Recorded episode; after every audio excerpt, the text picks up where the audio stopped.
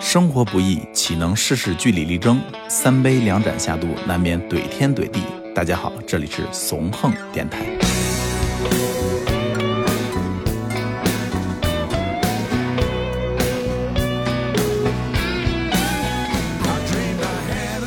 好，欢迎收听新期的怂横电台，我是王超。我是黑老师，我是大厨，欢迎欢迎欢迎！上一次我们说了一个欢迎啊，这次要说三个欢迎，为什么呢？三连三连，三连，为什么？因为啪啪啪，今天这一期是我们《恶人传》丰台往事的最后一期了，呃，大结局，对对对这对这对用词，这叫大结局。大结局。嗯对，大结局。这期录完之后啊，将来呃，我们有机会还会给大家录更多这种素材的节吓我一目。跳，是的你说有机会我们要进去了， 操！以身试法一下，呃，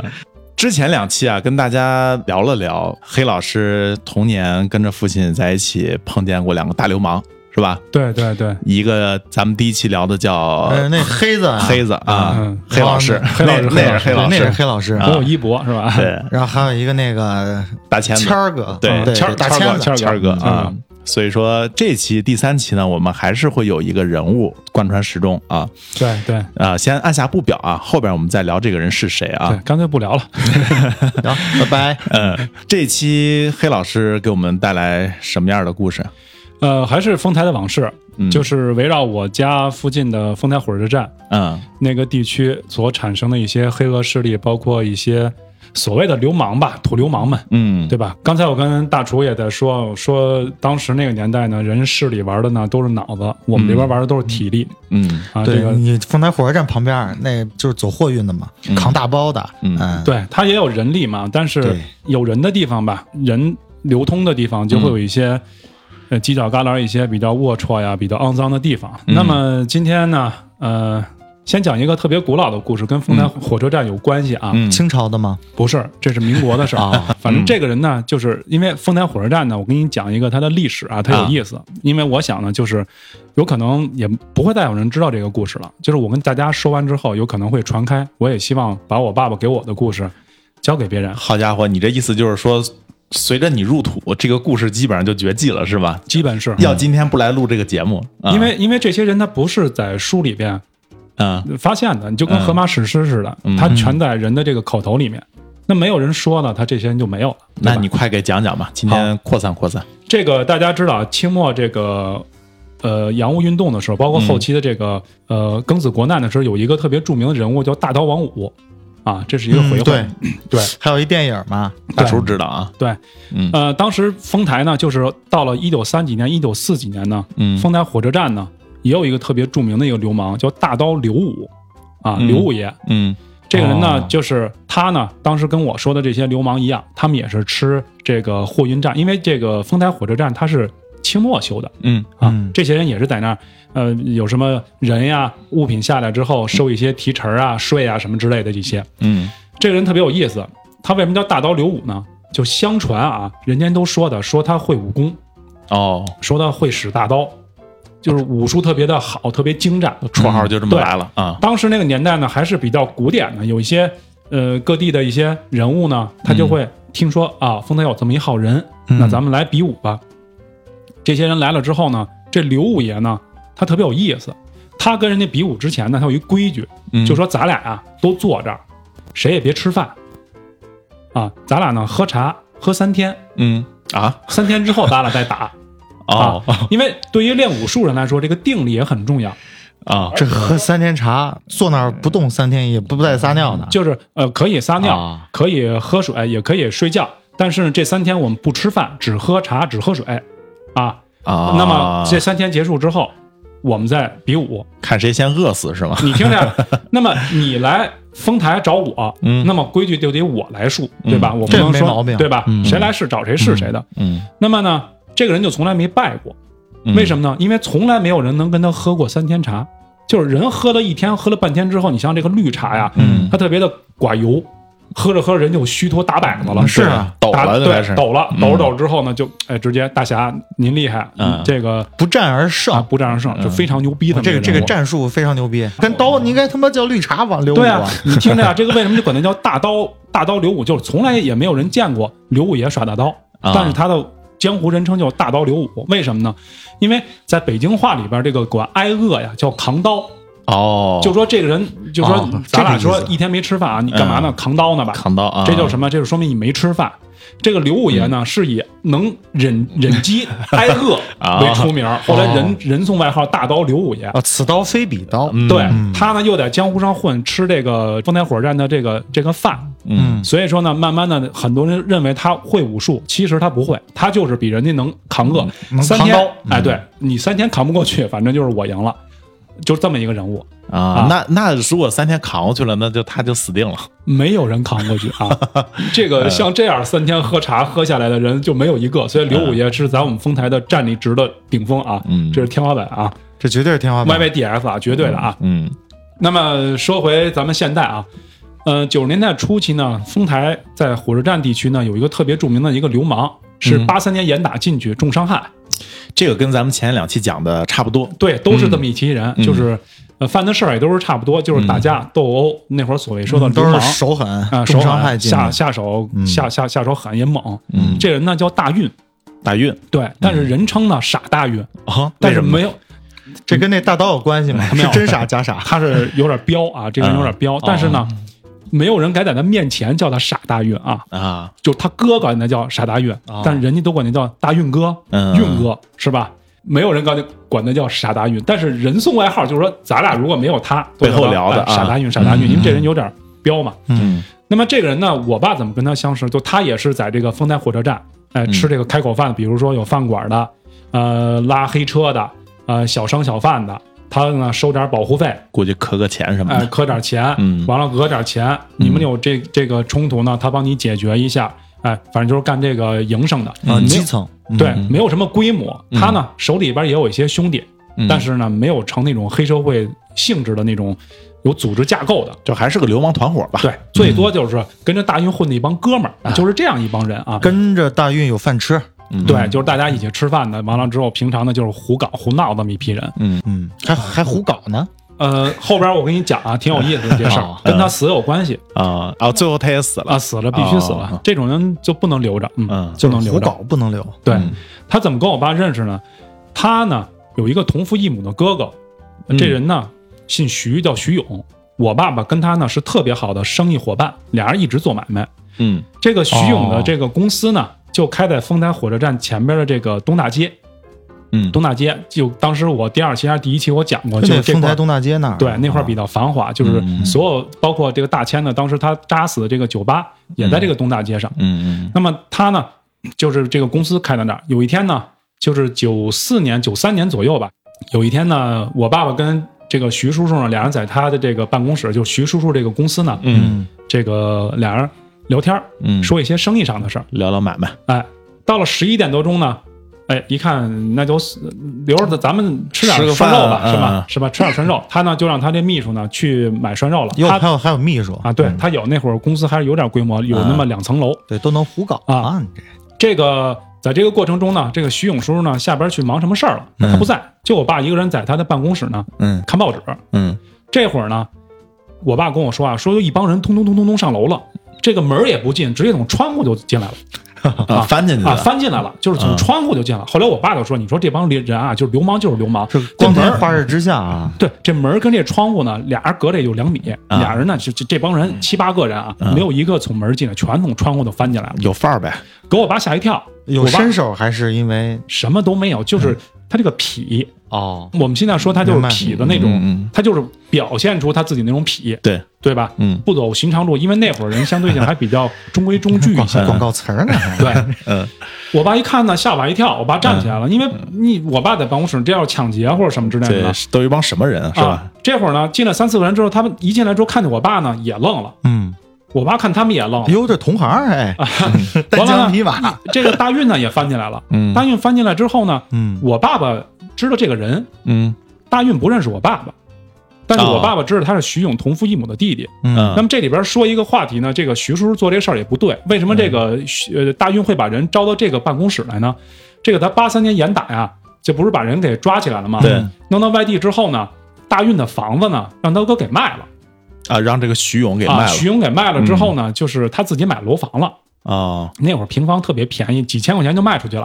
嗯卖完之后呢那也没征求人的同意，对呀呀、啊，后来呢，他回来，大秦回来之后安排这个户口啊，包括有地儿住嘛。嗯他没房子住了怎么办呢？他办公室后边有一间小单间儿，嗯相当于就是大运呢就住在这个单间儿里面。那么嗯他自己呢，呃，有些狐朋狗狗友什么的也就往这儿拉。嗯这个巧言呢，他一看我爸之后呢，他跟我爸呢呃脸熟，他不知道我爸爸是谁是谁？但哎对是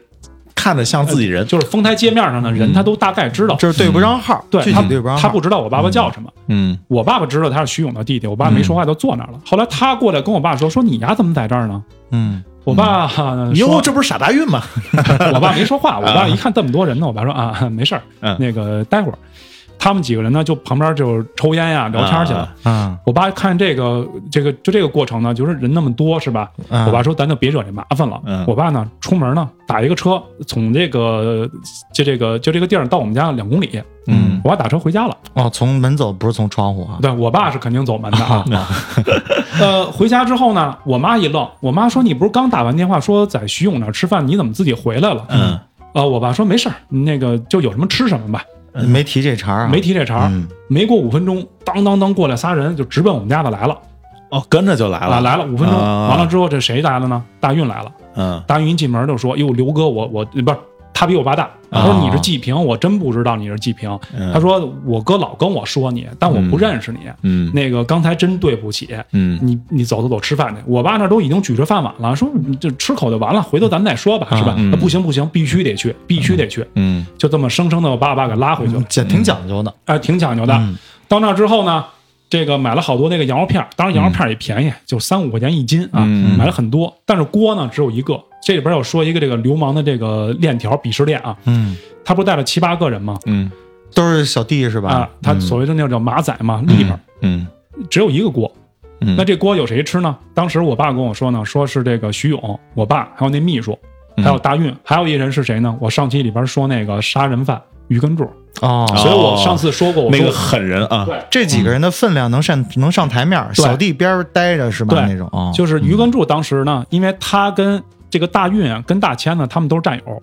啊，都一起服过刑，嗯而且都是丰台街面的人。这于根柱他们也都认识，所以说他在朝阳没地儿待之后呢，他就来丰台。你今儿跟大千子待几天，明儿跟大运，嗯明儿跟大运待几天，就这样一个关系。这是兄弟，不是小弟嗯啊，后来我爸就跟我说呢，我就问他，我说这个于根柱这个人怎么样？我爸说这人不说话，嗯，但是你看脸色就知道这人是一狠角色对，啊。而且大运跟谁开玩笑，不跟他开玩笑没不能 开啊。就比如说我跟这个王老师说，哎，你丫怎么着怎么着，他不得哎兄弟你吃，嗯啊兄弟嗯你抽烟。啊我说你平时不跟我开玩笑，我在你眼里是这样吗？你你不是你是那白牛嘛是吧？我不跟我不赶紧跟的嗯宠物一般计较，所以你能感觉到我爸明显，因为你社会人嘛，明显能感觉到说这个人应该是有一定的气场的嗯，而且这个人呢不说话，一句话不说，就在那儿吃。这流氓吃饭特别有意思，为什么叫傻大运呢？嗯买了六斤羊肉片儿，他嗯直接全抖锅里了。哦就是你你都不可能见着这么吃羊肉涮羊肉的 人，这真个的很生，很生。嗯完了之后呢，他吃也很生，拿一大碗也不管别嗯人，还生着呢，直接就往碗里边夹，是完了拿左刀一挤，夸夸夸就吃了。嗯旁边呢，那五六个流氓呢，就一边抽烟一边聊天。嗯这里边还有一个人呢，就是后来这批人都死了之后，北京丰台又出了一个大哥，这人叫崔志广，呃，外号叫小广。嗯当时他呢还跟大运那当马仔，但大运他们死了之后，这个人就很牛逼了，嗯也是开奔驰，手里边有很多兄弟的，呃，市面上说的是很生猛一个人，嗯但当时我爸跟我说，他连第一桌吃饭的资格都没有，你就想想当时那个年代的流氓，嗯跟他是什么样的，在这个过程中呢，我爸跟他就认识了，那么这里边呢就引发出了一个故事，啊这个事儿没过了三四个月，嗯还是在这间办公室。呃，今天挺有意思啊，我所有讲的事儿基本上都没离开这间屋子，所以说有些时候就特别好玩儿啊。今天这期讲的是一个屋子的故事，那个丰台版的十三怒汉是吧？对，对对。这房子风水问题，有一天下午，嗯我爸跟徐勇俩人在办公室里边说买卖，嗯，我爸接了一电话，大运又来了没有，啊是我爷爷打的电话。哦我爷爷当时住哪儿呢？住这六里桥，嗯六里桥呢是宣武区，嗯嗯呃老房子漏水了，这个楼房漏到人楼下，嗯哦楼下呢住了一青皮，你知道什么是青皮吧？流氓吗？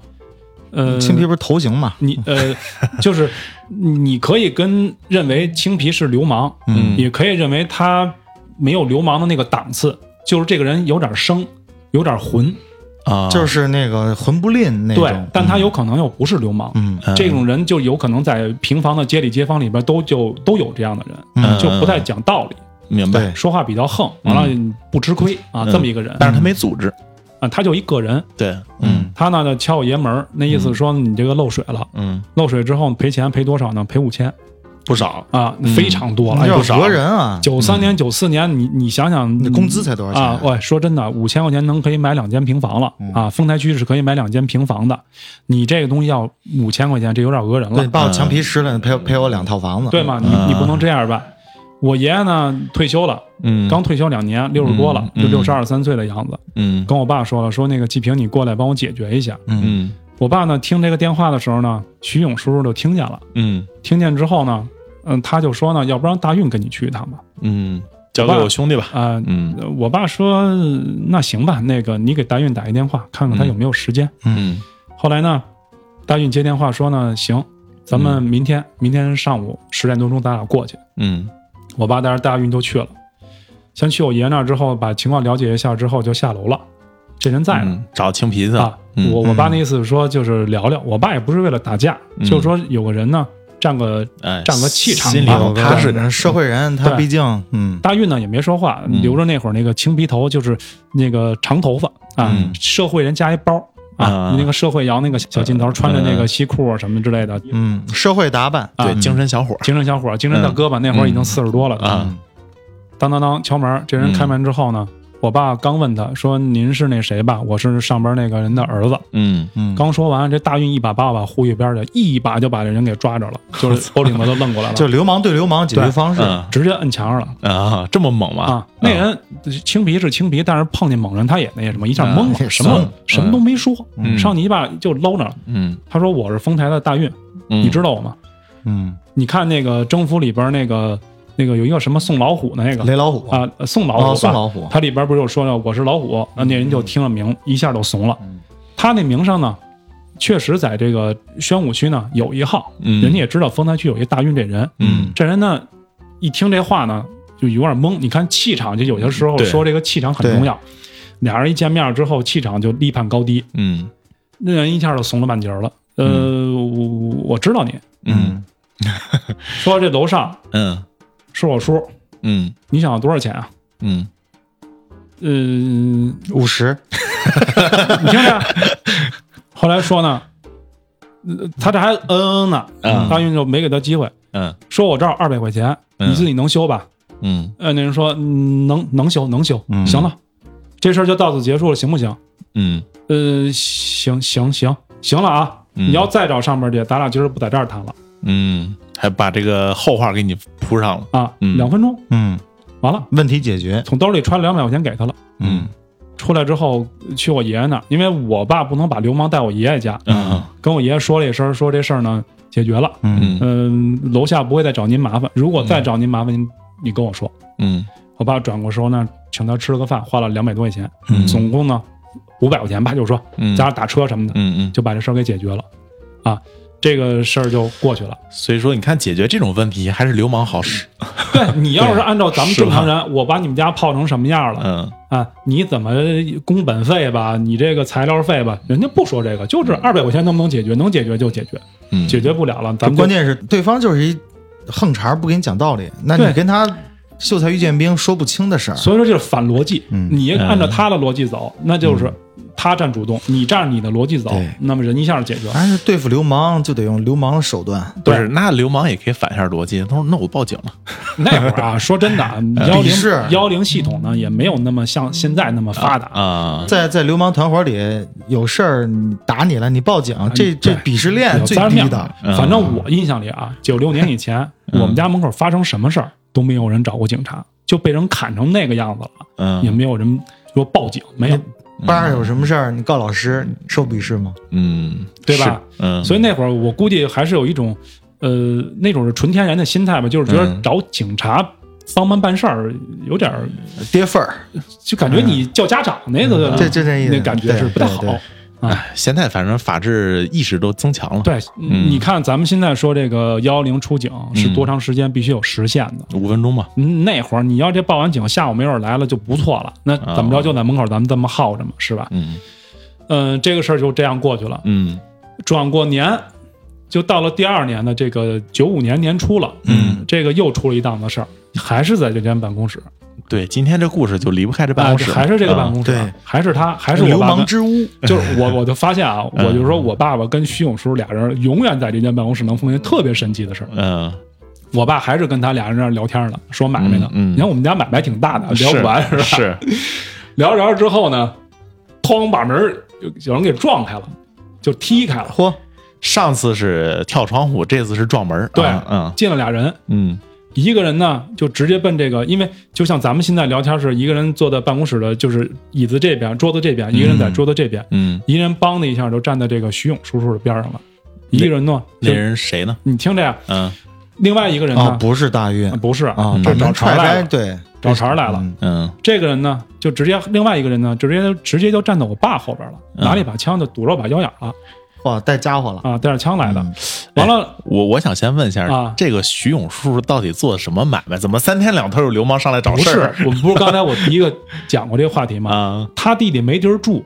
啊，就住他后边那个小开间儿里边。哦，这个丰台流氓呢，你在哪儿住，你是谁，大家都很清楚，那都是合地着面哎不的是人。不是找徐勇，啊他一个生意人，他不对招对流氓，嗯这事儿是找大运来了。 找大运，你听着呀，嗯直接就站我爸后边这人拿枪不是堵着我爸了吗？嗯，完了就跟那个站徐勇叔边上那人问是这人吗？完了这人说不是，嗯转过脸呢就跟徐勇说嗯嗯，说那个大哥，你嗯跟你兄弟啊说一声，嗯说今儿我没捞着他，嗯捞着他我毙了一案子，嗯，就直接这么跟他说了。嗯后来，嗯你这人不就是徐勇叔也，你这会儿人家拿着枪呢，他也对没有逞这个，就没有说为什么呀，什么什么都没说啊那是缺心眼儿。啊，对吧？他没说，这社这会种人嘛认，怂是对保命之道，他什么都没说，他说呃行， 嗯这么说一句话，这俩人呢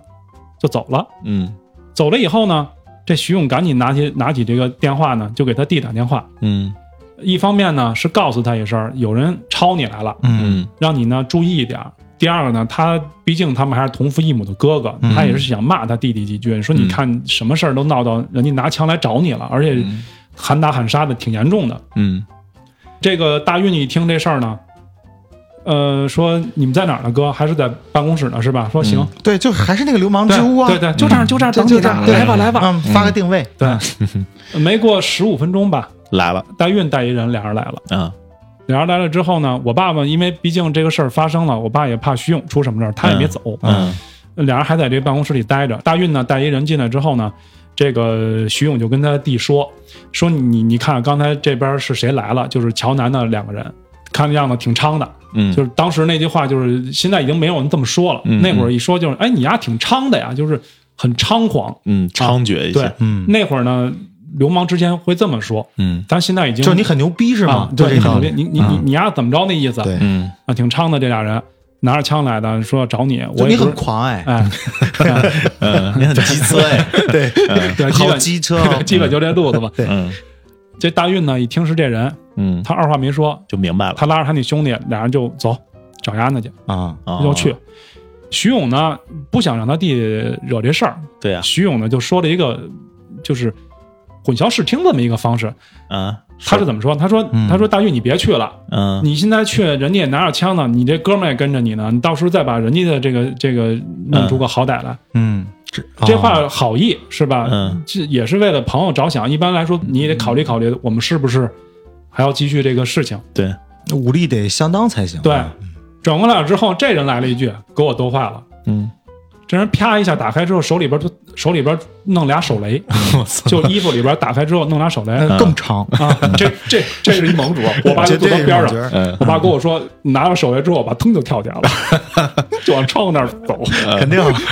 怕炸着自己，我操！我爸说这流氓之屋要要毁 灭，我爸说，我爸说，第一次在他妈电视以外的地方看见手雷这种东西，嗯啪就能拿手雷，没没有形容啊，就嗯不知道是制式的，也不知道是土的，反正就我爸形容知道那东西原嘎的是手雷，啪就我操！我说这帮人真愣，太冷倍了，儿他妈愣。嗯完了，直接呢，这人就跟那个跟那个徐勇说，行，他说徐哥，他管那叫二哥，因为嗯徐勇他们家他排老二，对呃，大运是排老三，嗯他上面有一姐，他说，他说二哥，这事儿不用您管，大运的事儿就是我的事儿，嗯我明摆了告诉您，我们这都身上有命案，嗯，救命的这么说的，嗯说警察见着我们，鸣枪都不鸣，直接撂我们，嗯死哪儿都是死，没那事儿都是通缉犯。都是通缉犯。嗯你听这话说着，对这警察见着他都不带鸣枪的，因为按照规矩不是要打一枪不许对动什么的。对嗯那次就是见着我都直接开枪的，就已经上通缉榜的这些人，嗯嗯非常不干净，就是活一天赚一天的这么一帮人。嗯，是通缉榜都敢天天这么唱啊，咱们就说一下当时那个警察系统呢，不像现在这么人脸识别什么嗯的。啊，对，他从你看于根柱从朝阳犯的事儿跑到丰台来，这就算是躲了啊躲了，你知道吧？对，主要啊，朝阳大妈在当年还是少妇呢，侦查能力还不太行是吧？她 没混到大妈那份儿上。啊是，完这完了之后，你你看这人都说成这样了，呃徐勇呢也就说不出话来了。呃，这俩人就走了，嗯转过天儿来，完了，我爸问那个徐勇说说这事儿怎么解决了，啊，嗯，说呢这俩人呢直接就去乔南这人他们家了，端窝的，端去了，嗯那因为你 拿这手。雷就过去了。你不是嗯来我们家吗？我也去你们家，你知道哎嗯我们家，我也告诉你，我也知道你们家在哪儿，嗯都是丰台的流氓，嗯是吧？你也别玩这个。之前有可能是那个流氓呢，他不是带一兄弟来的吗？嗯就是拿枪顶到我爸后边那个人，嗯嗯这俩人应该外边吃饭去了嗯啊啊。，因为你说这个事儿虽然说没办成，但是我们已经把这个气势、气场已经都输出了，啊是吧？嗯这俩人过去吃饭去了，没在家，相当于呢大运呢空了，呃，就是扑了个空。呃，一个人都没逮着是吧？呃，孩子媳妇儿在家呢哦，啊。古典流氓呢，这点呢就是呃事儿就是事儿，嗯嗯不会就是说流氓说祸把不你殃一不殃及家人。对，把你媳妇儿、把你孩子揍了，这算是一个流氓英勇的一个事迹。嗯，这俩人进去之后呢，一看转了一圈呢，也没有人，嗯也是说了几句狠话，嗯嗯，那个意思吓唬了吓唬啊，你嗯吓唬我哥，我他妈吓唬你媳妇儿嗯嗯，这这反正就是你传话给我，我也传话给你嗯，是吧？那这样呢就走了，两拨人呢就没碰见，嗯，但这个事儿呢就在丰台当时呢就比较震动，因为一方面掏枪了就传开了，啊，大运当时也带着枪呢啊，还那带着手雷呢，啊那还带着手雷呢，你说这玩意儿。我有种预感啊啊，如果要是真正碰面，真可能会火拼。后来我爸，后来后来我问过我爸这个事儿，我说你说当时这个情况有没有可能？我爸说你放心，如果要当时真遇见的话，是有可能出人命的。嗯嗯，两都有案底通缉犯，然后气氛都顶到那儿啊，了。顶到那儿了。就是你这个事情不抒发下来，就就感觉你这个小说到了高潮没有一样，嗯，对那，必须得嗯这个按节奏就去演。得有点什么。对嗯后来呢，这个事儿弄得挺严重之后呢，谁给解决这个事儿呢？大签子，那会儿他还没死 呢。谦儿哥又来啊，了，谦儿哥，谦儿谦哥哥，谦儿哥从坟墓里出来了， 复活了，我操！谦儿哥那会儿还没有被那个酒吧门口人给捅了，对是吧，啊铲了个事儿，嗯把这哦个那会儿他应该正产那牌局那事儿啊，有可能啊啊，有可能就前后脚的事 儿嘛。啊，呃，把这个大运也叫来了，把那边人叫来了，说都是丰台地面的人，干嘛那么是吧？嗯因为我们当时那个地方呢，还是比较团结的。嗯呃，一说到这个话呢，大哥也是出面了。这个大签子呢，比大运还大那么一两岁。啊，你说大哥都说这话了是吧？嗯而且说嗯啊大吧，签子比大运还要要大更两岁。要更昌一些对是吧？啊，后来说到这话呢之后呢，都是丰台地面的人是吧？嗯你不认识谁，他也不认识谁，就是谁，大家谁都认识嘛。嗯嗯有什么事儿非得拿刀拿枪的嘛，是吧？就喝个酒，该怎么解决解决。这个事儿呢，就相当相当于从表面上看就抹擦平了，嗯，但是这个事儿到最后，那个呃叔叔也没讲他俩是因为什么，没没说，没说吧？我爸也没问，啊，因为有不是些这事没儿法问，你这流氓之间的这种冲突，你怎么打听啊？你就没法问这个事儿。嗯可能是因为铁溜子的事儿，呃，有不可是能，这个大签子就是大签子跟大运他们都不干这一个共生三意。期，非要拽一 块儿是吧，实话实说啊，他们俩没有这脑子，啊，他们俩是可以玩成那个样子的，嗯都有人，而且都有这种狠角色，但他们没有脑子去干这种经济上的事儿。为为什么我说丰台是土流氓呢？傻大运嘛。嗯，嗯，你看，关键也不认识黑子，嗯对，呃，嗯黑子就是聪明人，所以后来就到了现在说，比如说北京的写流氓故事的事儿里面，嗯丰台流氓就没有人写，嗯后来有人写谁就写到崔志广，嗯，这就是他之后啊。但是崔志广之前这些特别生猛的人一个都没写，为什么？嗯都太土了，干这个事儿都没有没有章法，没有，而且没有那么宏大的这个叙事叙述诗篇去描述他们，就是土，嗯就是唯一感觉就是土流氓，就是我吓唬你哥，你吓唬我媳妇儿，就是对你打了我，我得打回去嗯，对嗯啊。就基本是这个样子。呃，这个事儿没过多长时间呢，大千子就死了。对，嗯这个上那一期这能接上了，嗯上期对我们就知道了，大千子死之前呢，这个大运做出一件事儿来，嗯他干嘛呢？他还是在东大街呢，晚上吃完饭喝酒的时候，在饭馆把人家服务员给强奸了我操，嚯，啊！这个有点太流氓了这吧？饭馆就是霸王经上弓了，就是相当于包间儿嘛啊，啊，这个喝多了酒了，完了看着服务员挺漂亮的这就当场，啊，当场那他不可能一个人在那儿吃饭吧？呃反正不知道，估计是人家走了还是怎么着，反正他把事儿给办了。嗯，哎呦，这可太乱了，呃，应该是喝多了。嗯后来第二天的时候，他应该是害怕了，他就躲了。嗯他躲哪儿去了呢？他躲我们家比较呃也不是很远的，就是泥湾那个地方呢。当时有一个呃酒吧，嗯，哎，不是，我还是想说一下刚才那个事儿，在饭馆里，老板也不管吗？那会儿就没有管过，而且是在包间里发生的事情，就有可能是，嗯，犯事儿人又是一个社会上社会人嘛，有可能是我个人感觉啊，因为这个事儿我爸也没没有亲历，他只知道这 个事儿，一说我难受了，我有可能是他拿枪或者拿什么东西威胁这个人了，威胁这个女的了。有可能这个女的估计是没有没有做出明显的哦反抗，抗啊或或者拿手雷，就是就是就是连喊连喊人都没喊，应该是，但他把事儿就在饭馆办了，办完之后他吃完饭就走了，这个女的报警了。嗯报警了，嗯因为这女的还是，呃，反正我听说啊，有些女的被受到玷污之后是是会选择，呃不不吭说声的嗯，但这个女的是报警了。嗯当时就有一种那个受害者有罪论嘛，对嗯这个事儿出了之后呢，她害怕了，她就躲到我刚才说泥湾那个地方有一个夜总会，嗯嗯，呃，去给人家看场子了。她就是嗯不是为了看场子，是为了找一地儿哎待避避避风风。头，嗯嗯这个时候发生了什么事儿呢？就是大千子被人扎死了，嗯于根柱呢把这个呃我上集说的崔大庆民警啊同志呢给给这个呃杀害了呃杀害了对。对嗯北京市呢就开始严查各个地区的呃娱乐场所。嗯这一排查呢，那天呢正好大运呢呃在这个夜总会里面，嗯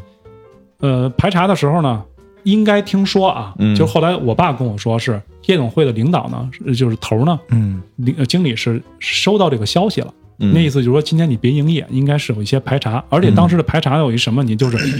联合执法，嗯工商的、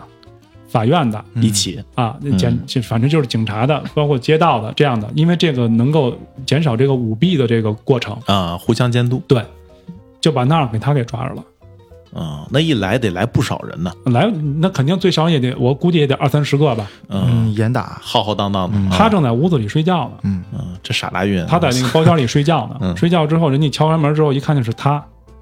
都认识，呃，知道他嗯。但是当时呢，这个案子呢，报案的时候呢，没报在这个就是强奸这个案子呢，报在丰台派出所了。啊，不是一个辖区的，抓他这嗯个人呢，是这个卢沟桥派出所，在哪儿呢？就是丰台体中心后边。啊嗯在那儿是两个派出所，而且当时的案件呢，就是没有到达这个丰台区全知道这个境地，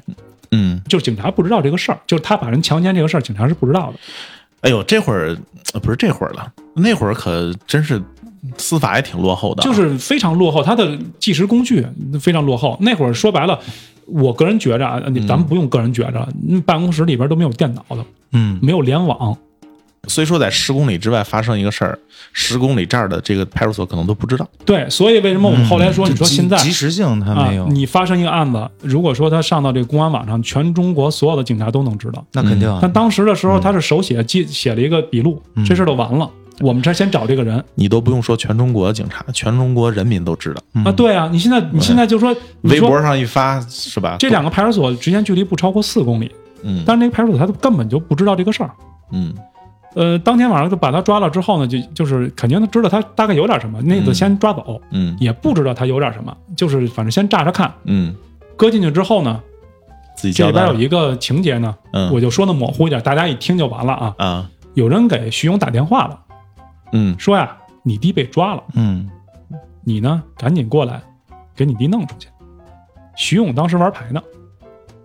嗯他呢也不知道他弟把人强奸这个事儿，徐就是大运没跟他哥说，嗯，因为感觉有点丢人啊。对啊嗯这个事儿花事儿，他不是一个对，流氓的一个行为，而且他呢也不是很清楚他弟弟乱七八糟的事儿。嗯徐勇呢就想什么意思呢？说呀，说你看，反正他外边他也惹事儿，嗯我让他拘留个十天半个月的，反正他在里边也是号长，嗯就让他收收心，嗯，改造改造，改造改造，嗯就没理他。事儿过去三年之后，他再去这个卢沟桥派出所嗯去提这个人的时候，想办法解决这个事儿的时候，嗯，人没了，你听着这事儿了，人家嗯那个警察都说了，说你弟啊嗯弄分局去了，啊，哦，那大了，就是往上递了一层机构。嗯徐勇一听就懵了，嗯哟，说什么事儿啊？他说你弟反正之前的有些重伤害的案子，还有一个强奸的案子，嗯是分局的人，就是相当于他弄到派出所里边之后呢，派出所给他做完笔录之后呢，嗯抓了什么人，他要分，因为这是一次联合执法，嗯他要交给分局。分局发现抓到这个人之后呢，就把这个人给提了走了。嗯如果说当时他在没到分局之前，他是可以想办法把他弟弄出来的。嗯，就还是有手段的，所以说当时有有人给他打过电话，但他什么都没弄，嗯，弄到分局就没办法了拖延症了，这是，啊。他就是想刚才我说那个道理嘛，嗯想让弟踏实一点。嗯到了分局之后，马上这个事儿就立案了。嗯立案之后呢，过了有几个月之后呢，检察院的起诉书就来了。嗯，徐勇呢来我们家跟我爸看这起诉书公诉，啊。嗯后来呢，我们家旁边呢，我第一集里边说过，我们家一邻居八三年的时候呢，因为跟人打架抢了一个钱包，说他一抢劫，判嗯对嗯了八年。对对对，这哥们儿也出来了。哦，他出来之后，他们家邻居，他呢管我爸叫大哥，嗯哎，不，他弟管我爸叫叔，他小一辈儿。嗯我爸跟他爸爸是这个邻居。嗯完了，我爸说你你先等一会儿，那个徐勇，我去把他捞过来，因为他们都比较懂法，就是你要关过之后啊，嗯看过上百份的起诉书，包括判决书，你就是、你就会懂法了啊，嗯嗯嗯那里边会很懂法，人出来都会很懂法，嗯这个我可以负责告诉你，久病成医是吧？对你自己就会给自己看，嗯这人拿过起诉书来一看，两两特一大，必死无疑，嗯，什么嗯重大恶性、重大伤害这种的，就是你听这个字眼儿，嗯嗯，就是你给已经给你拔到挺高了。嗯，性质嗯变了，啊，没过半年，嗯他弟就卢沟桥就给毙了，执行枪决了，对，执行枪决了。嗯应该是九五严打那会儿吧？呃，对，因为他就是这波给收罗过来的人嘛，嗯嗯正好他那个事儿呢。也是挺大，也挺对恶劣。对一方面本身就是一个流氓，嗯之前有很多的重伤害的案子，旧账新账又有强奸的案子，嗯对，这个就因为这么多罗列起来之后，给他毙了。毙的那会儿呢，还有一特好玩的，现在你们都可能都好多人都不知道，嗯枪毙人是要自己家属去买买子子弹，对，啊，嗯啊，子弹买买两颗，一般都是买多少我不知道。徐勇来我们家的时候呢，还跟我爸说这个买子弹这个钱有一条嗯，啊，反正就是一块钱以内就能解决吧，几毛钱一颗，反正就是十一块钱啊两块钱就能解决。嗯你这是国家资源啊，对不是这个这个事儿有点像叫什么伤害性不大，侮辱性极强，啊，你这个挺那什么的啊。 嗯现在我有没有我不知道啊，嗯就是。呃，徐勇跟我爸就说说那个大运走了，呃，拉过来呢就是骨灰了。当时呃汉民族的人就都是烧了拿过来，嗯呃，要如果是这个少数民族，比如说回族什么的，他土就葬是吧嗯呃，他就给你弄到清真寺去了，让你去打理。那、其他的就是给你烧了就拿回来。哦，那会儿还管烧，那有地方是自己处理，家属啊，自对己处，理。但那个时候嗯北京就已经不让你个人处理了。哦，后来我爸就跟我说过一个事儿，因为我爸亲眼见过这个刑场的，就是说，呃，旁边法医站着，嗯呃，枪毙完了之后。这个法医过去之后呢，我当时还想呢，是不是弄弄什么脉搏呀，摸摸心脏嗯啊，摸摸呼吸？不是，什么呀，你知道吗？啊就是法医过去之后，男的冲裆一脚，女的冲胸一脚。哦嗯，如果没动过，这就算死了。就是你看那女的过去冲那男的那裆，当就一脚。嗯你说如果这样你撞死了，他妈这不跳起来嗯还有一种说法是那个，你不是买子弹吗？嗯啊？为什么买两颗呀？啊，另一颗留作纪念，不是作为做一个不是嗯钥钥匙链枪毙只用一颗，啊？他过去确认时候，嗯他补一枪就能确定你肯定死透了，那这么说的话，当时要一颗死了的话，那一颗他得退钱吧？反正得打出去。你你你已经消费了，消费了嗯是吧？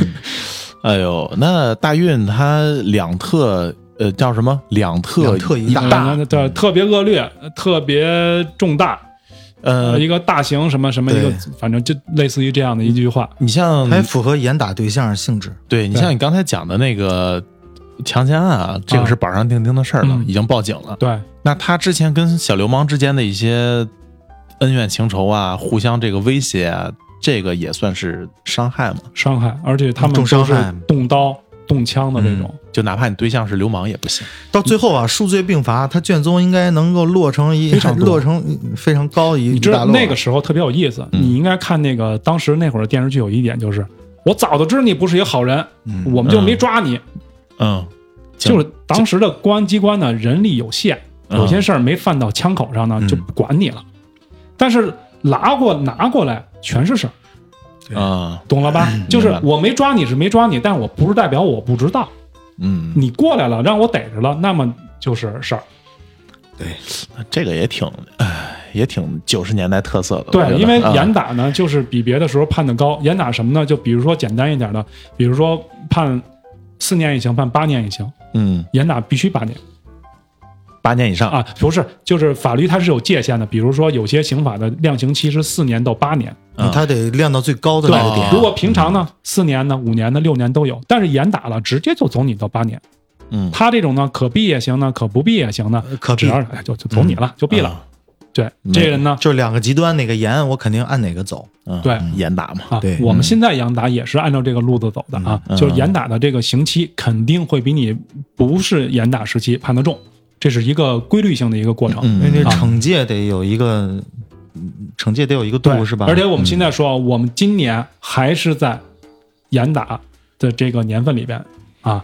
是也是黑社会重大恶性事件这样的这种黑恶保护伞这样的这种事情的里边严打。就是咱们最近这一次严打，我不知道是从啥时候开始的啊。一八年，一八年是吧？但是咱们第一期聊过，这期呃最近这次严打的主题也是拐卖妇女，对吧？拐卖儿童，嗯这是今年的一个专项整治。对我觉得特别好。对对是，嗯，真的就是你知道，嗯、之前看新闻啊，看一些那个微博上的一些报道啊，就是每一次出现这种事儿，这个小孩儿，我觉得妇女当然妇女也很严重啊，但是你知道小孩儿被拐卖被偷了，你知道吗？就爸爸妈妈那个心里真的是太太难受了，对但是那这个个事情又没有一个好的一个解救、呃结结果，杜家坎儿收费站这块儿，嗯原来的时候，我一大哥跟我说过，说那个边儿上开了一家面馆儿，嗯这两口子呢都不是这儿的人，嗯就是听说好像是最后那个孩子在这儿出现过，嗯这俩孩子就是他为了能够再找到他这孩子，在这儿已经开了很多年这个面馆儿，就是把哦家里的房子、收入什么全部都给截停了，就是为了找孩子，一个家庭就完了。太太苦了，太苦了。而且你知道，就是咱们多聊两句啊，就之前看那个新闻啊，呃，那是在徐州吧？徐州，呃，那那个徐苏北吧，博那儿个他们你说说那丰县那个是吗？，对对对，嗯你知道当时有有一个说法让人特别不寒而栗啊，就是说生活在那个地区的人啊，就比较闭塞的那种村民，他潜意识里从小到大潜意识里没有觉得就是说这事儿不对。不是这个还无所谓，他觉得外面的世界的人不做这个事儿，觉得很奇怪，他们为什么会不这么干？那就是价值观完全扭曲了嘛。你嗯这个太可怕了，这你知这道个吗环境太可给怕了他给他扭曲的。啊、嗯，那说我想起来，我以前有个网友，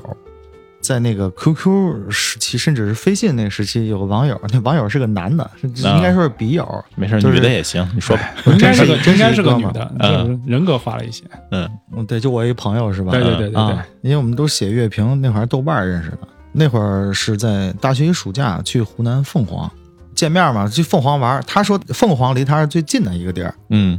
然后到凤凰之后呢，见面哥们儿挺热情的，因为那个我是游客嘛，他算我说我算是本地人，嗯因为凤凰本来就属于两省交界，嗯他说我那地儿是山里，他说要么去我家做客什么的，嗯那我也没多想。啊！但是前提我没被拐卖，拐卖做不了电台了。对对对对对，嗯因为你太能吃，给你放回来。嗯，然后？呢，那会儿就去他们家吧，嗯关键去他们家那个过程让我一直记到现在，每一个细节都很深刻，因为那个太曲折了。嗯从凤凰就是一个边陲小城了，嗯然后呢，呃，从凤凰出去以后，坐大巴车到了一个县城的，就是乡的一个地儿，从那个大巴车已经到终点了，嗯嗯，没路了。然后这会儿呢，他又雇了一个当地老乡的一个农用三轮儿，啊，嗯又拉，拉到山根儿，嗯三轮儿也开不上去了。他家到底住哪儿？听 我说，这个哦我我说这到家了，我嗯其实不害怕，因为嗯这个人挺好的嗯啊，就他们家是那儿居然还有网嗯不是他是在那个湖南上学啊！啊，因为暑假嘛，他也要回嗯家，说回家一块儿看看去。嗯然后到山 山脚下之后，他说还没到，因为他强手家里有点远啊，嗯得两三天。我心想，因为那会儿交通也不是特别发达，说两三天感觉很远似的。对啊，那会儿从北京到凤凰也不近呢。嗯我说那没事儿，两三天，没想到真是两三天，这已经一天了。嗯那那边就是住一个小卖部，旁边俩铺，这么简单一睡。一看他就经常在那儿睡的。他说上学必经之路嘛。嗯嗯，第二天，他说还有一天的路程，得靠腿了是吧？呃，不是靠嗯牛、哦，啊。哦，牛拉的车翻了一个山。我这第一次坐牛，开始坐牛车，后来就好奇坐那水牛嗯骑牛还啊，玩了一会儿，儿牛， 玩了一会儿牛， 牛玩了背一会儿啊。牛。然后到江边之后，坐竹排，小小猪真的是那个竹排，嗯上面有鱼鹰的那个竹排。嗯到了傍晚才到他们家那个村儿，然后又走了快一个小时，好几个村儿村连村嘛，嗯，真是一片纯山村，村连村到他家了，家里真是家徒四壁，什么没有。知道那哥们儿他是县城的嘛，嗯就咱们就是城里来的，那没身上没带什么东西。但是从成都大巴站出发之前，旁边小卖部也没什么好东西，但是就买一些饼干啊，嗯也是想自己吃，嗯就好奇了啊，也没吃那些零食，吃就是老像面呀、啊米呀、什么的，嗯啊，就把那个里饼干啊、棒棒糖，嗯还有一些大白兔都给他姐姐了。他在外边上学，他姐家是在家干农活。他说他姐姐嗯不太擅长说话，我以为是个哑巴，后来发现不是哑巴。啊，因为那个姐在那做饭，时不时瞟我们桌上那书一眼。你说确定不是瞟你啊？不是他姐姐？嗯，给人感觉是特别的，嗯，就是特胆怯那种状态。但是他对那个书一直瞟，我感觉他应该对书给有兴趣，但人家也不会说话，我也没问人到底是不是呃哑巴，还是说不想说。嗯我说这个书你要喜欢，我给你留下。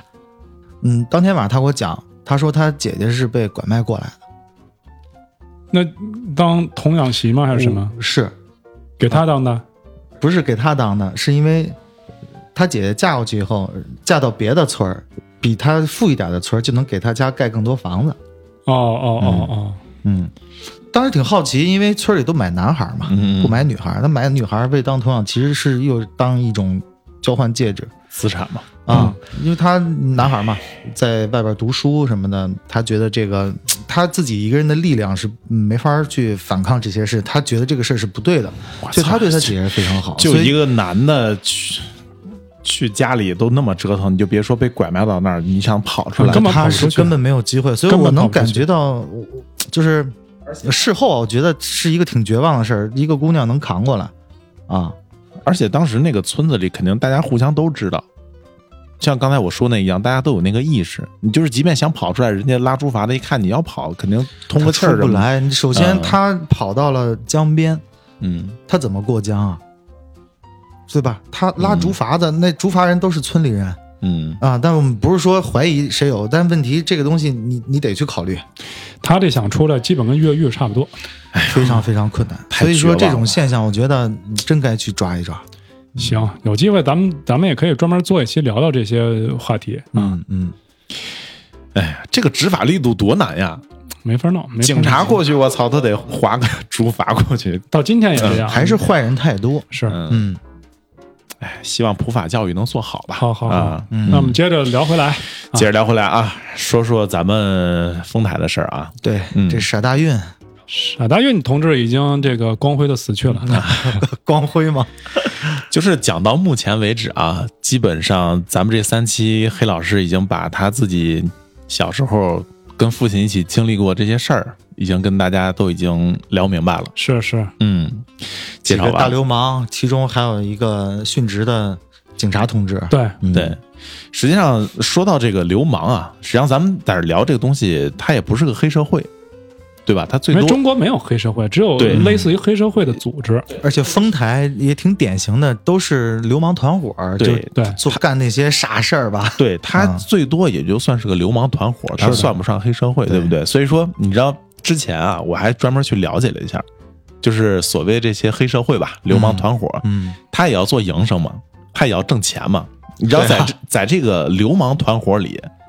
他也是分着三六九等的。你像初期的流氓团伙，他的这个收入结构呢，基本上就是以收保护费，或者说替人铲事儿铲事儿啊，出人头儿啊、当时还有这么一个报价单，说可能是我这个人去了，收二百，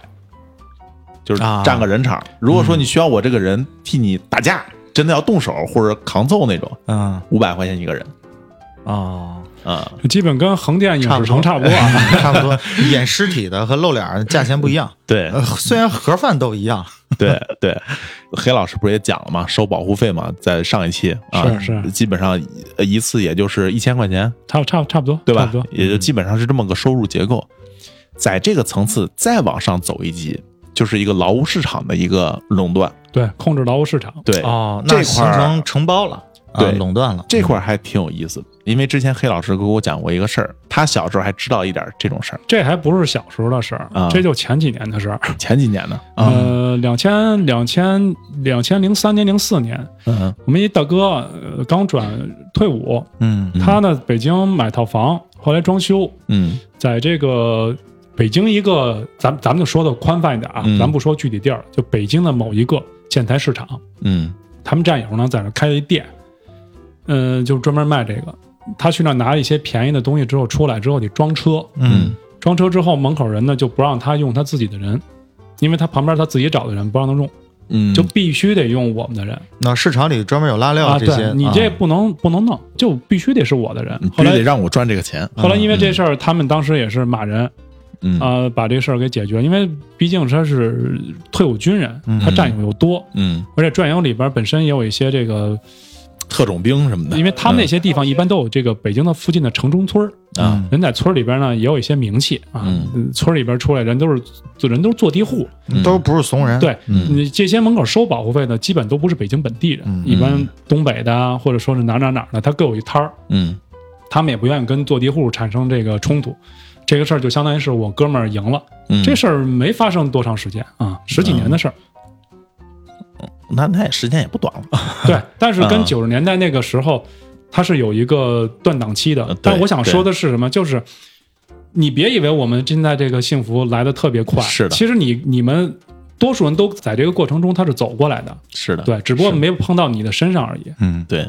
没错，对，你看啊，刚才聊了这个叫劳务市场的一个垄断，嗯，在这个上边，如果再高级一点呢，酒水是吧？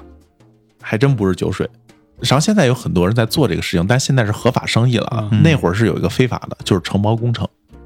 嗯啊，这个是肥差，对，嗯承包工程，铁流子它不就是对属于这里一项吗？原上游原下游的事儿嘛。对对原料垄断嘛，对、嗯他基本上把那个最肥的那一块儿的资源对，据为己有，是嗯这块利润全部要吃干吃透啊、嗯把自己钱全揣到自己兜里嘛。对，再高一级就是酒水垄断，嗯玩酒吧去了，是吧，啊对我这个在九十年代啊，酒嗯水是一个非常庞大的市场对吧？嗯啊，对对对，你一个地方酒代理商渠道，你就许喝我这酒，不能别的其他竞品酒一律不能进，对，想进直接揍，对，嗯，因为酒水这个还不是咱们所呃所谓想的那种，在某个酒吧或者某个夜总会啊、专门给你供酒，还不是，它是整个一个地区区域代理，啊，区包域代括理嗯小卖铺，包括饭馆儿，包括娱乐场所，对吧？对整个这一地方说白的了这就个是酒你你这一地区的糖酒公司的进货渠道，我得垄断。哎呦，那真是挺大一片儿、嗯对因为酒水，尤其是啤酒这种东西，它夏天销量非常非常大的，嗯，对啊是，非常非常大。嗯，而且酒水这一块儿啊，如果说垄断的好，做得好，就是说这个流氓团伙啊，它的利润是不次于第三个的，还哎真是，还真是。是不次于的那个承包工程的。但是它俩是产业不一样嘛，对一个是第一产业，一个是第三产业嘛，对，对吧？嗯，都属于垄断性项目。对，嗯，所有的流氓团伙，所有的黑社会性质的组织，嗯，如果想要做大做强，就是最终极的一个目标了，是什么呢？盖房子是吧？房地产。嗯，对，那对肯定，嗯，这个是最稳定的一个买卖。对，而且嗯后来的话也赶上了中国那个房地产泡沫嘛，嗯就价格也飞涨。对，对，所以说这中间的事儿咱们就不太了解了。嗯，但是我觉得肯定会有一些人从那个年代，是不是可以渗入到这个房地产里，最后把自己给洗白了。呃，房地产已经就洗白了，嗯，房地产已本身就洗白了。是这就房房地产肯定是洗白的。我说是不是会有一些人以前是做这种流氓团伙的，最后自己就所谓的从良吧，或者说所谓的想做大做强，进入到房地产里，然后把自己整个来一个蜕变。这个产业啊，是光凭流氓本身团伙是完不成的嗯啊、它涉及到各部门儿，嗯，流氓团伙在这个过程中，主要其实是拆迁，啊，对，对，因为流氓不太可能会进入到房地产的建设，因为那是一个职业工种，嗯他们没有这方面的技术能力。嗯但是在拆迁这块儿是非常问题大的，就是你发现任何一个地方的拆迁都会碰到钉子户，所谓的钉子户，嗯他觉得自己的要求没有满足，嗯那么这里边就会产生了呃我不想拆，嗯但是你你停一天，我相当于就要这个这个公司就要耗一天的这个所有的时间，这个成本就很大了。对嗯对吧对，嗯跟制片一样，你多一天就多一天制片成本，对。那么找一些人，找一些什么什么组织嗯帮你评一下。你看这个，其实韩国有很多这样的片子去涉及到这方面嗯啊。有一个说的是那片子叫什么来着？我名嗯名字我忘了，就是一个嗯，东北过去的一个人，那么他就是一直在帮助这个金融公司。呃韩国政府是吗？对，嗯呃，没有政府是金融公司，嗯嗯我这块儿要拆，你去捣乱去，一个都让他们把这合同给签了。嗯，对，签完之后，那我签完之后，你要给我一部分钱，这钱很多的，嗯，对，还有一种就在里边儿，就是在盖房子之前啊，黑老师说要解决一个先拆迁问题，先得腾地儿，嗯腾完地儿干嘛呢？要拿地，嗯拿地里边儿流氓也能介入到很大。咱仨人想竞一块地，那我这边儿通过各种手段，我阻挠你，给你捣乱，对吧？是那这这些都是对，那我能以非常基础的价格进到这块标的，那我的这个油水儿那是非常更大的。是反正可以这么来理解，但凡是好好说话、好好讲理、不好使的地儿，可能这些人就派上用场。嗯，对，确实你这些好用啊，嗯，是吧？反正在乱世这个东西是比较呃有一定能吃得开的地方，对，啊，当嗯然也有不服你像你像这种这种行为的啊，你看咱们三期聊了这么多故事啊，这么多内容，包括咱们第一期当中也讲过一件事儿，实际上是九十年代一个标志性的事件，就是下岗，对吧？我觉得咱们所有的三期内容的主人公，站在一个宏观角度上来说，他的一些行为动机啊，或者造成的一个大的一个原因啊，跟下岗肯定是脱不开关系的。嗯，对，因为这是一个就是国营企业不太好用的一个年代。嗯嗯我跟你们说一事儿啊，就是这是我老爷爷跟我说的，就是我爷爷的亲弟弟，嗯他们厂子是生产灯泡的，灯泡质量非常高，嗯呃，一个灯泡基本能用到半年、七八个月，一直没有问题。就过去那白炽灯那啊个灯对泡啊，用得圆特别的好那个嗯，啊对后来呢，他们发现他们竞标的时候，因为你到了市场化的时候，那些厂子也会拿一些社会的一些单子嘛，就慢慢的往社会上走嗯了，就是大家公平竞争了，有一些这样的事情发生。那么他们后来发现，他们输给一个南方的一个小厂子，嗯，私企嗯对，而且这厂子生产东西还特别不好。哦，那是为什么呢？我姥爷一直没弄明白这事儿为什么，嗯后来我发现为什么了。嗯他就跟我说：“他说你看咱们生产这灯泡好吗？好，一下用半年六个月，嗯人家这灯泡二十天就用一批，啊，明白了吧？懂了。你这里复边购儿周期变短，对这个叫什么？这个叫计划报废，嗯对对，跟现在那个手手机一个道让理让你升级那个系统一回事哎儿，嗯对，嗯升级就变卡。所以说刚才我只说到一个方式，就是它升级有升级到好的，比如说升到更高科技了，嗯或者说它的企业结构更加的私人化了，或者更加的优质了。嗯那么这方面就是比较下沉那方面的，嗯它被一些不太好的厂子，但报价特别低廉，嗯但这里边又有油水的这种一些不太好的事情的时候发生这种东西给取代了，经济模式的改变啊嘛，对。”对，你黑老师说这种典型就是那个，当时下岗要严格说啊，其实在内陆地区多嗯，啊。实际上南方倒影响倒不多啊。沿海地区的人还是比较活泛的。嗯对，对于下岗没有什么硬性冲击，主要是像华北啊、东北嗯这些老工业嗯，厂房、呃车间啊和企业集集中的地方，嗯下岗多，主要是冲击这些地方。嗯，关键是它是一个断崖式的一个跌落，对，就是它的那个。至少两代人的思维逻辑打断了。信仰没了，嗯可以说信仰没了。你像我爸爸，我爷爷是厂子里边的，他后来他当了领导啊，嗯但是你毕竟还是厂子里的，你吃着国家的饭。嗯我爸爸虽然说后来也经商，但他之前也是在厂子里边吃着国家的饭，嗯那他是有一个体系流传的。对，他也希望我是怎么样怎么样。那会儿不是说有这个铁路里边比较明显就是接班儿的制度，其他产业里边它没有这方面接班儿了，嗯这人的信仰就没了，就是你突然间空洞了，嗯你不知道你会怎么去进行你的人生，嗯，而且你在这个过程中呢，别人已经都飞快的跑起来了。你家里边看得很明显，你你现在看不出来谁家谁家有钱谁家没钱。嗯你当时住在平房里边，这家里边换了一个彩色电视机，嗯那家的人买一录音机，嗯嗯，你一看就知道他比你有钱。这个就相当于什么呀？就相当于咱们现在你看父母啊，说这个家里有点关系的，有点门道的，你要在外边混不好，回老家是吧？给你弄个公务员。对对对，为什么要弄公务员？因为在父母的眼中都觉得这一个一定是一个百分之百的铁饭碗。我呀，管不了你飞黄腾达，对但我最最起码知道你饿不死。对，能让你兜个底儿、对，但是万一你当公务员的过程当中，突然有一天有人告诉你了，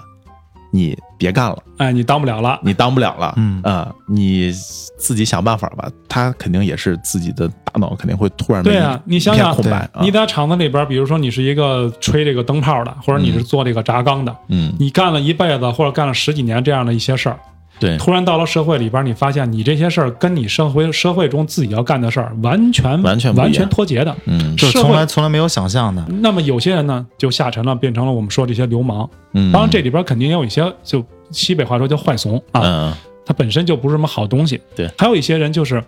他确实是没有什么生活能力了，他就嗯只能走向这个、呃偏激的这块儿误入歧途啊。，对、嗯你像当时九五年的时候，我记得特清楚，我们家那会儿还开饭馆儿，嗯，我们家有一个特别好的一个顾客，嗯他是一个拉滴滴的，呃，不是、嗯什么滴滴，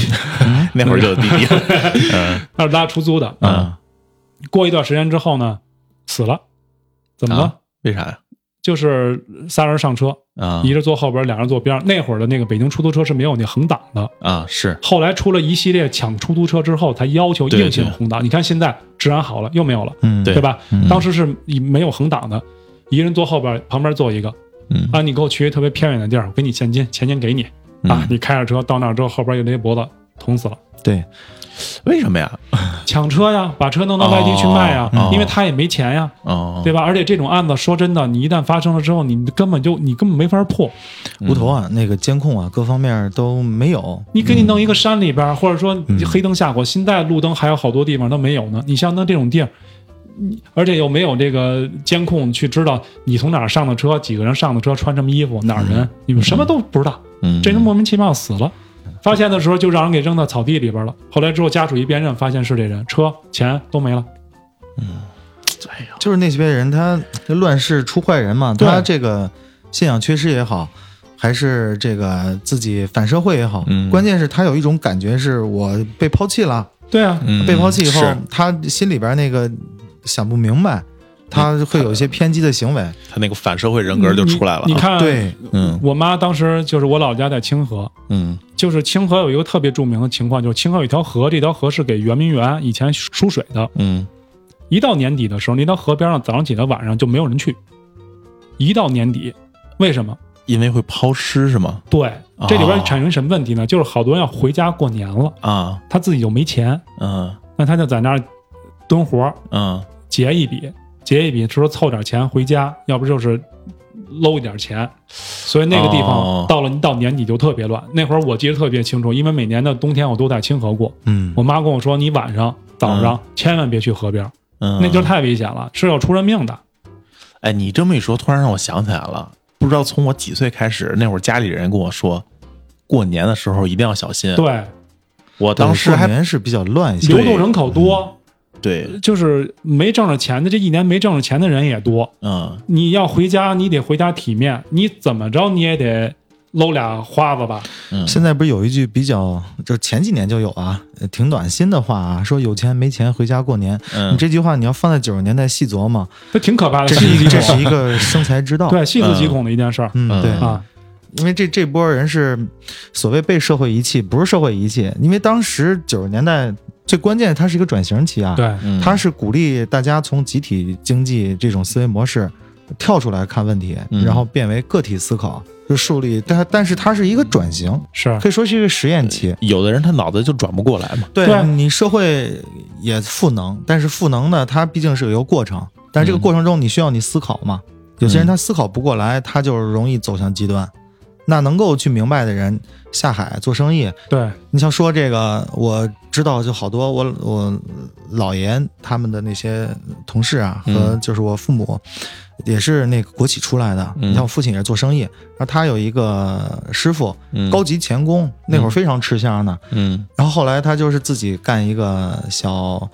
做糖葫芦吧，还干嘛的？嗯后来也就是卖糖炒栗子，就这些事儿他以前都不会，但是下岗之后你不干它你会饿死，你是就得跟人去学。是但是他这种人就属于是响响应，这叫什么响应国家形势是就吧？嗯他比较比较快的转换过来。对嗯对，有一年呢，我说这话大概是二零零六年的时候，有一次我坐地铁，嗯旁边有两个女孩说话，我、嗯我正好能听到，很近，呃，我觉得很有意思你。离人那么近干嘛为了听话嘛，呀？啊，对 对，你对人打过了，你看嘚瑟 了，你还有分香是吧？啊、嗯他说的什么事儿呢？说其中一个女孩的这个男朋友啊，嗯他妈妈很有本事。说怎么本事呢？说下岗了，嗯下岗了之后呢，自己创业了一家公司，嗯呃，九两千年初啊，也是身价几百万的大老板了。嗯，说他妈这个办公室里边啊有一张，就是背后是一张大照片儿，毛爷呃不是谁呢？啊 是他妈呀，当时在这个百货公司里是卖糖的，啊就他妈给人家抓糖，嗯给人家往袋儿里盛的这个过程，哦人给拍下来之后，他呢给放大了之后放在后边了，劳模那个状态是吗？他给他嗯自己一个青春的一个记忆。嗯这个人呢，就是明显就我的这个直观感觉就是这是一个女的，嗯以前在收当售货员卖糖嗯你知道我脑海里反应过来谁吗？啊王府井那张炳贵儿，啊，王炳贵儿。啊，王王炳贵贵儿儿，，他跟我对他跟我姥爷是同一批的北京劳模，嗯后来因为我姥爷是聋哑人，没变成全国劳模，他变成了全国劳模。王我一手嘛，他手对非常准，一一呃一手抓嘛，他跟我姥爷关系很好，嗯然后一直保持很多年的这个友谊。嗯这个人呢，就咱们说回来，呃，自己下岗之后，嗯自己也是街边上开始摆摊儿卖东西，嗯慢摊慢慢完了之后，呃产业升级，有点钱了之后升级升级升级，变成了贸易公司。嗯，嗯就有一些人，把他的手脚其实是解开这个束缚之后，他的头脑会进入更多的空气是啊，想法也会更多。头脑会进入更多的空气，这是什么比喻？非常鲜是吧？呃，你知道吗，黑老师，身体如果进入空气，基本上就死了，你知道吗那？不是啊他，他大脑还处在九十年代，就是转没转过来那一点五时候，头脑能进入更多的空间，更多的机会。好，哦这是一啊期科普科普类型的节目。 对对。这话说回来啊，嗯，就是八十年代和九十年代这两个年代，其实两个魔幻的十年，它连在一块儿了。对你看今呃今天是大结局吧？对，这三期节目里，这几个傻大运也好，黑子、嗯，大谦千呢儿哥，啊嗯这几个人都是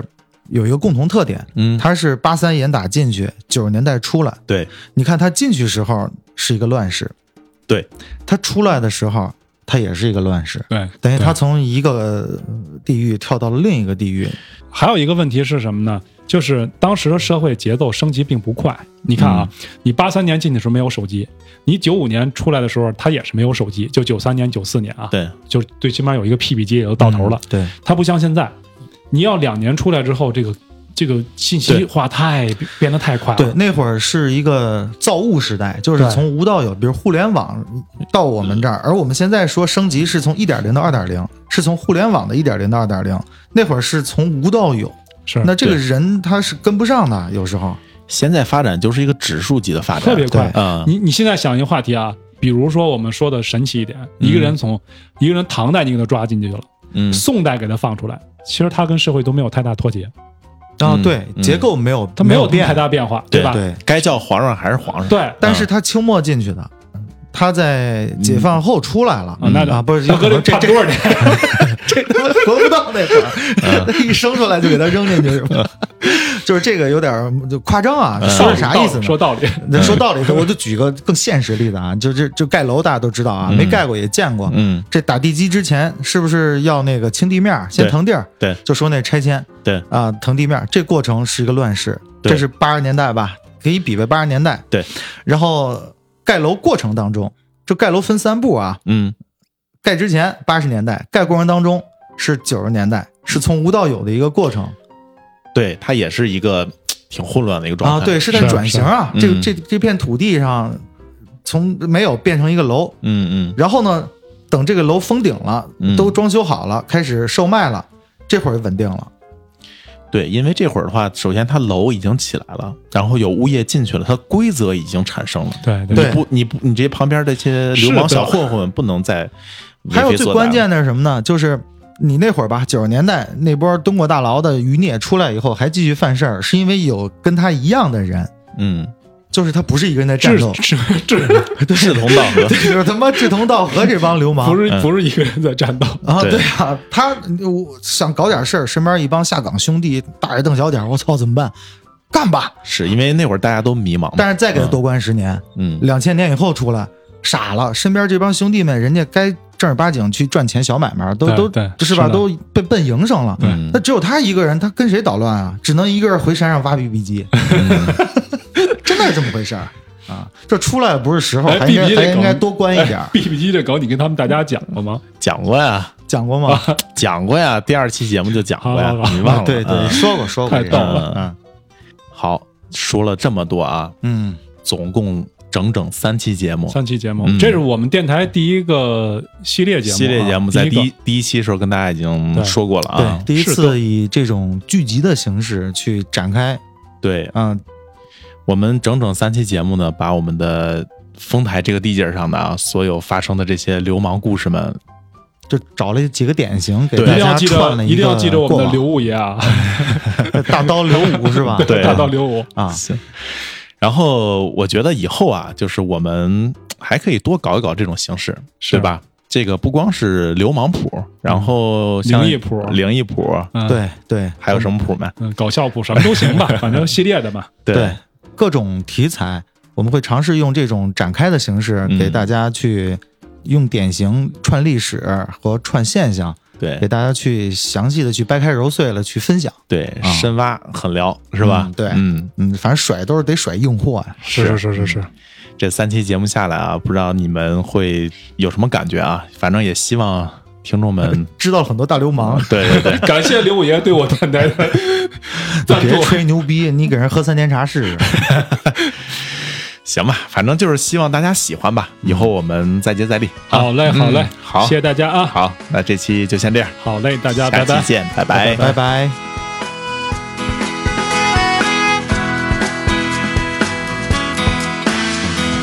平安大道躺着一个人，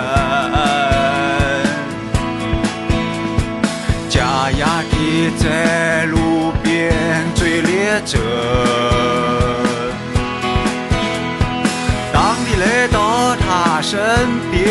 和你相像的不同，他不会像以前那样问你。你会感觉有种东西在向你袭来，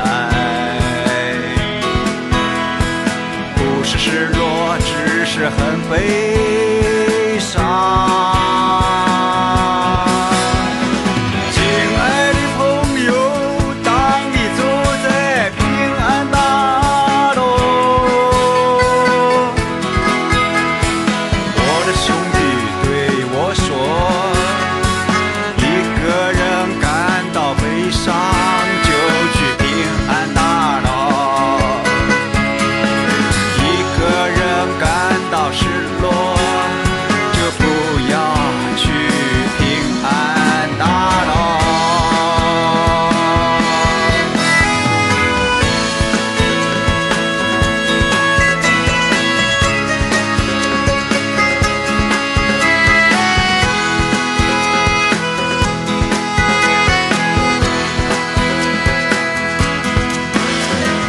平安大道有一个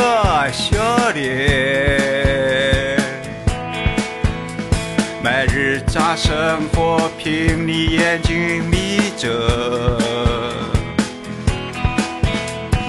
整个人看上去都在笑，很多人陪着你笑，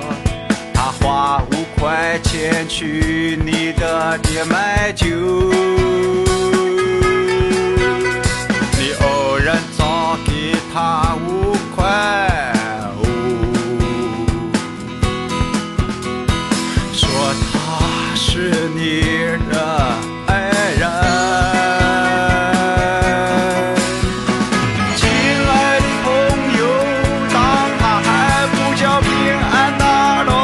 时，我的兄弟对我说，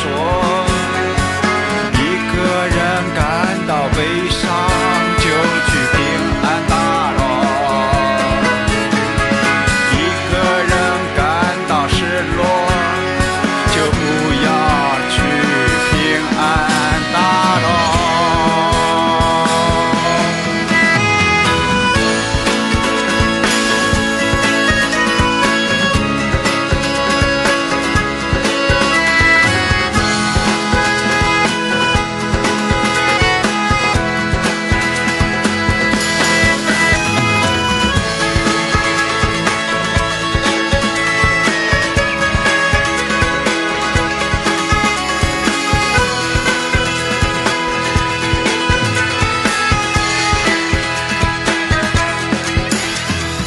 平安大道有一个